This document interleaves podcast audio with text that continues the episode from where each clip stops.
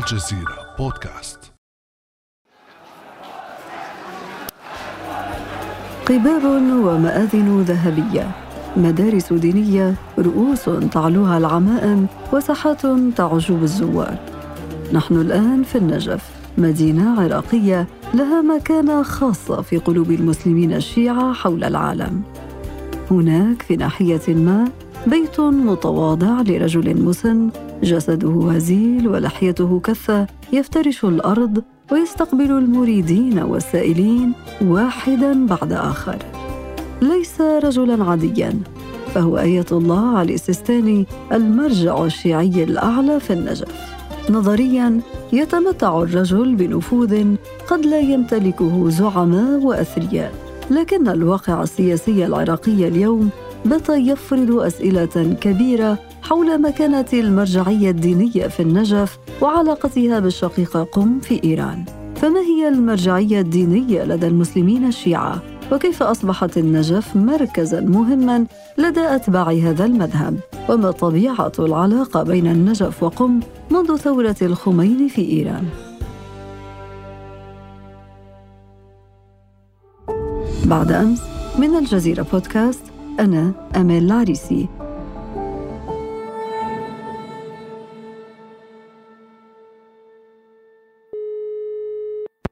يسعدني في هذه الحلقة استضافة الباحث الأول بمركز الجزيرة للدراسات، الدكتور لقاء مكي. أهلاً وسهلاً بك دكتور لقاء. مرحبا بك يا أميل. بداية دكتور لقاء، قبل الخوض في تفاصيل العلاقة بين النجف وقم وتقاطع تلك العلاقة مع المشهد السياسي الشائك اليوم في العراق، خاصة داخل البيت الشيعي، دعنا دكتور لقاء نوضح مفهوم المرجعية الدينية لدى الشيعة، وماذا نعني بالمرجعيات الدينية؟ نعم، المذهب الشيعي طبعا بشكل عام الاثني عشري يعتمد على مبدأ الإمامة، وهناك 12 إمام من المعصومين ينتهون حسب المبدأ الشيعي أو المذهب الاثني عشري بالمهدي المنتظر أو محمد المهدي، الإمام المهدي الذي غاب حسب الرواية الشيعية، غاب وما زال في غيبته وهو لن يظهر إلا في نهاية الزمان.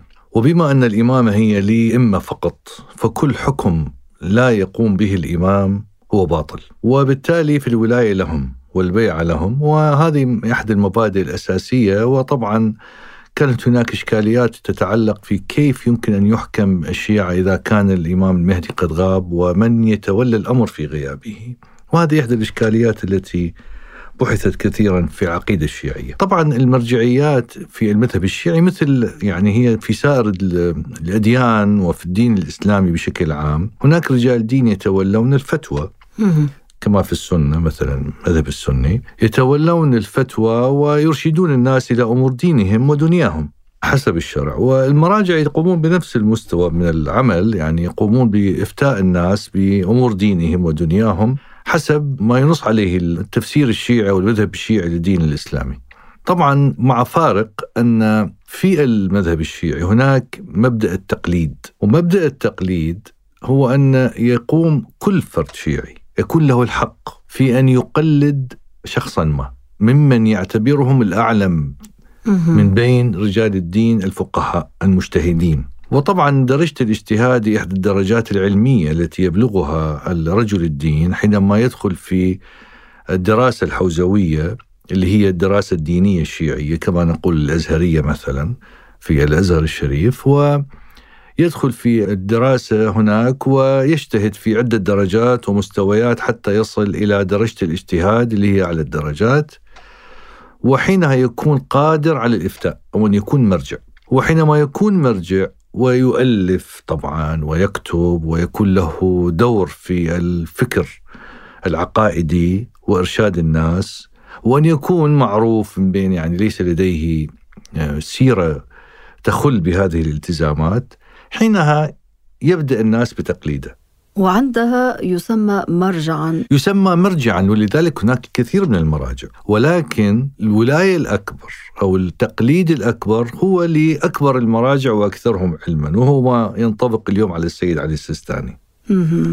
طيب دكتور اللقاء، كل هذه التوضيحات التي قدمتها، ولكن المتابعين للشأن العراقي ولوضعية المرجعيات الشيعية يتحدثون دائما عن ضبابية في مفهوم المرجعيات الشيعية، لماذا برأيك؟ يعني هو بالحقيقة أعتقد أن الأمر يتعلق بطبيعة تناول نظري أو التفصيلي لطبيعة الحوزة. الحوزة العلمية يعني بيئة معقدة قليلا وفيها نوع من الانزواء، وهي تضم طلبة، هي ليست خفية طبعا، ولكنها ليست من النوع الذي يجاهر بالعلن يعني بكل تفصيلاتها. هي مدارس مجموعة مدارس دينية في النجف أنا أتكلم، وبالتالي منطقة قديمة عمرها مئات السنين، فيها تقاليد عميقة مستقلة ماديا بشكل كامل عن أي حكومة من الحكومات. من أين مصادر تمويلها؟ من الخمس الذي يدفعه المقلدون لمن يقلدونهم، للرجال الدين، وهؤلاء بهذه الأموال يفتحون مدارس دينية للطلبة الأجانب أو في الداخل، لأنه تدرين يعني أنت قلتي الشيء المرجع العراقي وليس عراقيا، يعني هو أصلا هو إيراني، وهو اتخذ من النجف مكانه لأن هي الحوزة، هناك درس وهناك أقام، ولكنه مرجع لعراقيين وإيرانيين وكل منطقة في العالم يعني بها شيعة ممكن يقلدون السيستاني أو سواه. بالنسبة لآية الله علي السيستاني، هو إيراني الأصل ولكنه يعتبر مرجعاً عراقياً. وبالحقيقة يعني لا أستطيع أن أعطي طابعاً وطنياً لأي مرجع، لأن هناك من العراقيين من يقلد خامنئي، فبالتالي ليس هناك صفة وطنية للمراجع، لأن الطائفية عابر للوطنية أو حتى الدين عابر للوطنية. فبالتالي هناك شيعة في لبنان يقلدون السيستاني ويعطون الخمس، في الكويت، في البحرين، فبالتالي لا يمكن القول أن هناك صفة وطنية لأي مرجع من المراجع يعني. لكن وجود الحوزة في مكان ما عن داخل العراق أو في إيران هو يعطيها مكانة ويجعلها في مركز القرار والاهتمام، هذا هو السبب الأساسي. أما أنه هو للمرجع الشخص هوية وطنية، أعتقد أن الأمر قد يكون له جنسية بطبيعة الحال، يذهب ويعود بها جواز سفر، لكن هويته الحقيقية تعود لكل مقلدي. بما أنك أشرت إلى أن مكانة المرجعية يعني تعتبر مهمة بالنظر إلى عدد مقلديها، بالنظر إلى مكانتها سواء كانت في إيران أو في العراق، فما هي مهام المرجعيات في إيران وفي العراق؟ كما أشرت، هي سواء كانت هنا أو هناك، المرجع مهمته هو إعطاء التوجيهات لمقلديه، يسألونه فيجيبهم، وغالباً يعني هذا الكلام عبر العقود أو القرون الماضية، الأمر يتعلق بأمور دينهم، ماذا نفعل وكيف يتصرفون في دنياهم. لكن ما حصل بعد عام 79 الثورة الإيرانية، نعم، أن السيد آية الله الخميني جاء بنظرية النائب الإمام ووضع نفسه كنائب للإمام المهدي، وبالتالي أصبح حاكماً وواليا دينيا ودنيويا. ومن هنا جاءت ولاية الفقيه. نعم، هي هذه ولاية الفقيه اللي تعني أن الولي الفقيه اللي هو الآن خامنئي يقود الأمة ويقود الحكومة في الدين وفي السياسة وفي الدنيا وفي كل شيء، مثل الإمام هو الوالي يعني هو الحاكم بأمره، وولايته من الله، لأن الإمام ولايته من الله وصلاحياته من الله، وبالتالي نائب الإمام كذلك. هذا المبدأ ولاية الفقيه، هنا يبدأ الانفصال. لم يدخل العراق، بمعنى أن حتى السيد علي السيستاني هو من أصحاب الولاية الخاصة وليست الولاية العامة. ولاية الفقيه هي الولاية العامة، أن يكون الإمام أو المرجع إمام على كل الأمة بشكل عام، سياسيا واجتماعيا واقتصاديا ونفسيا ودينيا وكل شيء. الولاية الخاصة أن يكون وليا عليهم في أمر دينهم. هذا بالنسبة لآية الله علي السيستاني. نعم، وكل المراجع في النجف بالمناسبة. نعم، بشكل عام ليس هناك مرجع بارز في النجف يقول بولاية الفقيه، وهذه واحد من أسباب الخلاف غير معلن. يعني بالنهاية هناك خلاف فقهي مدرسي نظري علمي فكري بين الطرفين، قد يتجلى أحيانا بصورة عملية، ولكن ليست هناك ولاية عامة في مرجعية النجف. استنادا لهذه الاختلافات بين مرجعية الشيعة في النجف ومرجعية الشيعة في قم دكتور لقاء، جرى الحديث عن الكثير من المنعطفات التي غيرت من دور هذه المرجعيات، وآخرها ما حدث في العراق في موفى شهر أغسطس الماضي. فبرأيك كيف أثرت كل هذه المتغيرات على العلاقة بين مرجعية قم والنجف؟ إذا كنت تقصدين ما حصل مع التيار الصدري في الأمر، أعتقد ليس هنا يعني قد لا يتطابق مع قصة قم والنجف. اللي حصل أن آية الله الحائري وهو مرجع كان هو عراقي أصلا، عراقي يعني جنسيته عراقية، وأقام في النجف يقوم منذ السبعينات، وهو مجتهد يعني الرجل، وبالتالي كان مرجع التقليد للتيار الصدري كما أوصى السيد محمد الصدر والد السيد مقتدى، إذا توفي يكون الحائري مرجع التقليد. لكن بسبب وجوده في إيران أو لأسباب أخرى تتعلق بطبيعته هو، كانت حادا جدا في فتاواه، يعني يختلف حتى عن التيار الصدري في توجهاته الوطنية. كان شديدا ولديه فتاوى دموية حقيقة في القتل والتدمير، وكان يفتي حتى قبل الغزو بقتل الجيش والجنود طيب في أغسطس كما أشرتي قام بإعلان اعتزاله الولائي الفتوى، وبالتالي أمر أو وجه مقلديه من التيار الصدري باتباع السيد علي خامنئي، وطبعا تكلم عن الصدر بشكل سيء، والصدر رد عليه وحصل اللي حصل في حينها. الآن لحد اليوم التيار الصدري لم يختر له مرجعا آخر حتى الآن، ولا السيد مقتدى. طبعا السيد مقتدى لأنه لم يبلغ مبلغ الاجتهاد فهو يعني لم يطرح نفسه كمرجع، لكن من يختارون بعد ما أعرف يعني. وهذا ما يطرح الإشكالية المتعلقة بما أسمته بعض وسائل الإعلام بالصمت السياسي لآية الله علي السيستاني إزاء ما يحدث من خلافات بعد دعوة الحائري إثر استقالته إلى اتخاذ ولاية الفقيه كمرجع. لنستمع إلى هذا المقطع من تقرير للجزيرة. علي السيستاني المرجع الشيعي الأعلى في العراق يعرض عن الإعلان عن مواقف أسبوعية في الشأن السياسي العراقي، ويحصر ذلك بما تقتضيه المناسبات مستقبلا. ينتمي السيستاني إلى مدرسة تاريخية شيعية تزعم أنها تعارض التدخل في الشؤون السياسية، على خلاف مبدأ ولاية الفقيه الذي يحكم جارة إيران ويشارك في تجاذبات الحكم والقرار. يصمت السيستاني فتكون ثمة رسالة، ويتحدث قليلا فترسم باسمه السياسات. خطابات السيستاني حسب ما يقول وكيله في كربلاء أحمد الصافي تعطي الخطوط العريضة وتترك حرية الاختيار للمعنيين، لكن مواقفه في الأعوام 13 الماضية شابه كثير من الجدل داخليا وخارجيا.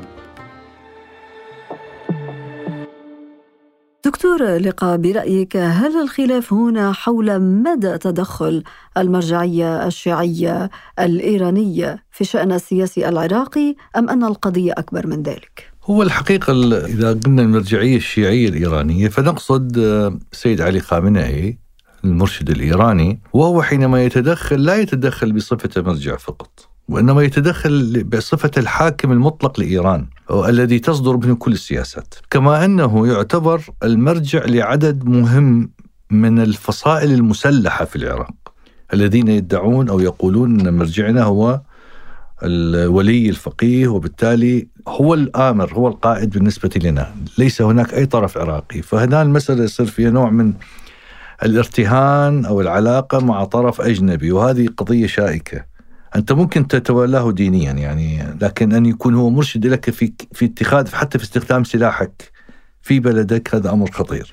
الفرق يعني كما أشار التقرير قبل قليل، وهو كما أظن تقرير عمره حوالي 5 سنوات أو أكثر قليلا، السيد علي السيستاني رغم أنه يؤمن بالولاية الخاصة إلا أنه تدخل نسبيا في بعض الأمور السياسية بعد الغزو.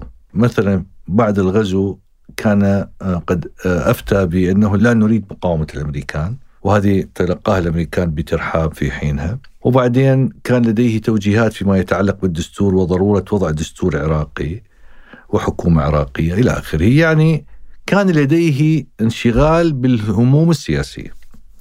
إلا أنه في مرحلة أخرى حاول أن ينأى بنفسه عن الموضوع، إلا أن الحاكمين وأقصد الأطراف الشيعية في الحكم كانت تريد جره بشكل مستمر إلى هذا الحيز السياسي وتطلب منه التدخل. وحتى ما يتعلق بعد 2014 لما دخل تنظيم الدولة إلى الموصل وطلعت من عنده الفتوى الشهيرة فيما يتعلق بالتطوع في القوات المسلحة أو الأجهزة الأمنية. حينها يوم أعتقد 12 يونيو أو 14 يونيو، المهم بعد دخول التنظيم الدولة للموصل، حينها قالوا أن هذا هو أساس ما يسمى بالحشد الشعبي، في حين أن الوكيل السيستاني الذي دائما يلقي خطبة في كربلاء سابقا وهي تعتبر توجيهاته لم يأتي على ذكر اسم الحشد الشعبي طوال منذ عام 2014 إلى اليوم أبدا، وكان يقصد تطوع لأجهزة الأمن لكنهم قاموا بشكل مختلف، وهو لم يناقض ذلك، يعني لم يقل أنا لم أقل، لأن الأمر خلاص تحقق.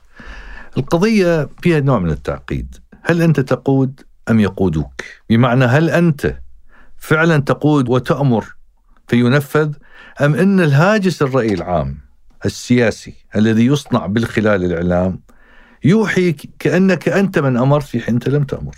الآن الجميع يحاولون الحديث باسم السيستاني في حين السيد السيستاني لم يخرج ويتحدث ولم يقل شيء، حتى في الأزمة الأخيرة طولب بالحديث ولكنه لم يتحدث. هناك إشاعات عن تدخله من خلال نجله محمد رضا السيستاني في إنهاء الأزمة، لكن هذا غير مؤكد في النهاية. عموما السيد السيستاني نأى بنفسه عن التدخل بالشأن السياسي، واعتبر أن من خلال خطب الوكيلة في كربلاء أن السياسيين أساءوا وأن هناك فساد، حتى حينما قال المجرب لا يجرب كان يقصد حكومة معينة، إلا أن هذا لم يؤخذ به. يعني في النهاية السياسيون يأخذون من السيستاني الشيعة طبعا ما يناسبهم ويعتبرون هذا نوع من الدعم لهم أمام الرأي العام ويهملون ما يشاءون ولا يفكرون به، وحتى لا يسلطون الضوء عليه إطلاقا. يعني بمعنى يعني ما فهمته من تحليلك دكتور لقاء أنهم يلمحون إلى وجود صراع بين كل هذه المرجعيات، ولكن لا يأخذون بعين الاعتبار إلا ما يتماشى مع أهدافهم وأجنداتهم السياسية. أنا أعتقد هم الحديث عن الصراعات، صراع المرجعيات لا أحد يتناول، ربما نجد بعض الكتب تتكلم عنه، بعض البحوث، بعض التصريحات من منظرين شيعة، لكن ليس هناك حديث على المستوى السياسي أبدا فيما يتعلق بصراع المرجعيات، لا سيما بين قم والنجف. هذه قضية قديمة، أولا هي ليست مرهونة بمرجع معين ولا بالثورة الإسلامية. طبعا الثورة الإسلامية زادت من حدة هذا الموضوع لأنه هناك مركزية قرار في قم وإلى آخره فأصبحت مهمة، لكن لا يجري تناول على صعيد علني إلا في حدود بسيطة من خلال الكتب والتنظيرات. يعني حتى الآن هذا ليس مطروحا. هناك كلام كان مطروح، من سيتولى خلافة السيستاني؟ الرجل عمره كبير وقد يعني الأعمار بيد الله، لكن من يكون خلفه؟ هنا الإشكالية، هل هو معين من قم حتى يتم استيعاب النجف لصالح قم، أم أنه سيكون من العراق في سبيل استمرار النجف كحوزة أساسية ومركزية في العالم الإسلامي الشيعي بهذا الشكل؟ وهناك أيضا حديث الآن عن من سيخلف خامنئي. أيضا بالتأكيد من يخلف خامنئي سيكون أيضا مهم، ولكن أهميته هي إيرانية قبل ما تكون شيعية. يعني في الحكم الإيراني قبل ما يكون متعلق بالإطار الشيعي العام في العالم.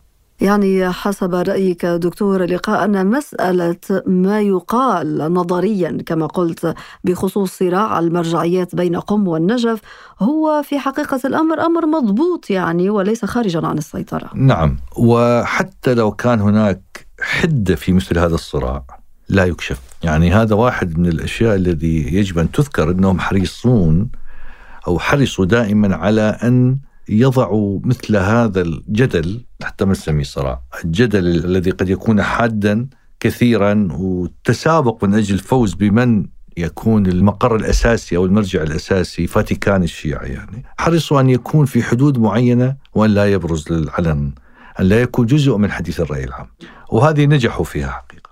ولكن ألا تعتقد أن هذا الجدل الذي لا تريد أن تسميه صراعا بين المرجعيات بين قم والنجف، ألا تعتقد أنه يمكن أن يغلف سياسيا ولكن في حقيقة الأمر هو صراع بين المرجعيات؟ هو بالتأكيد سيكون له أما تبعات سياسية أو أنه يأتي يعني من خلال صراع سياسي. بمعنى آخر، العراق وإيران جزء مهم من عملية السيطرة والنفوذ والتغول هو السيطرة على المرجعية، لأن هذه المرجعية بها سلطة معنوية هائلة وسلطة مالية وبالتالي وسلطة أمنية. بالتالي أنت حينما تسيطر على قرار الفتوى الشيعية والمرجعية على عدد كبير من الناس، تكون تمتلك قدرة معنوية هائلة. افترضي أن الآن مكان السيد السيستاني في شخص معين موالي لإيران مثلا أو موالي لولاية الفقيه، ويصدر فتوى بمعينة تكون مع طرف دون آخر، سيكون هناك انقلاب في الموازين وتحول فيما يتعلق بأرجحية طرف على آخر.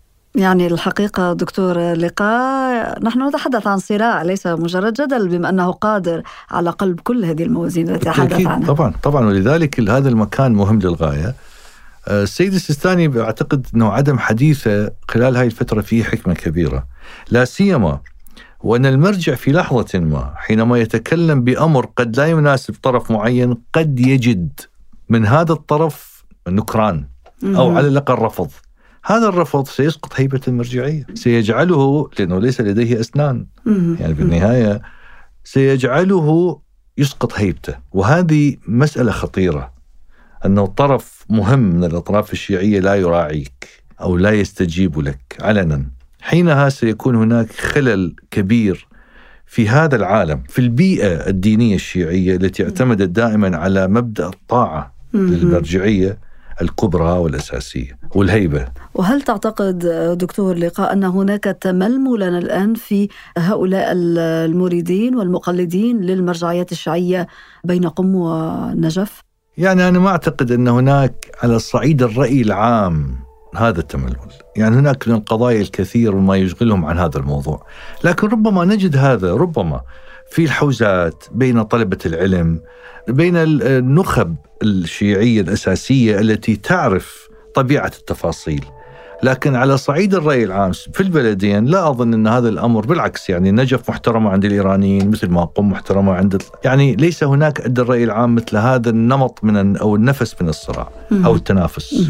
في ختام حلقتنا دكتور لقاء، يعني يمكن أن نقول أن هذا الصراع أو الذي تريد أن تسميه جدلا بين المرجعيات الشيعية في قم والنجف هو جدل أو صراع مسيطر عليه.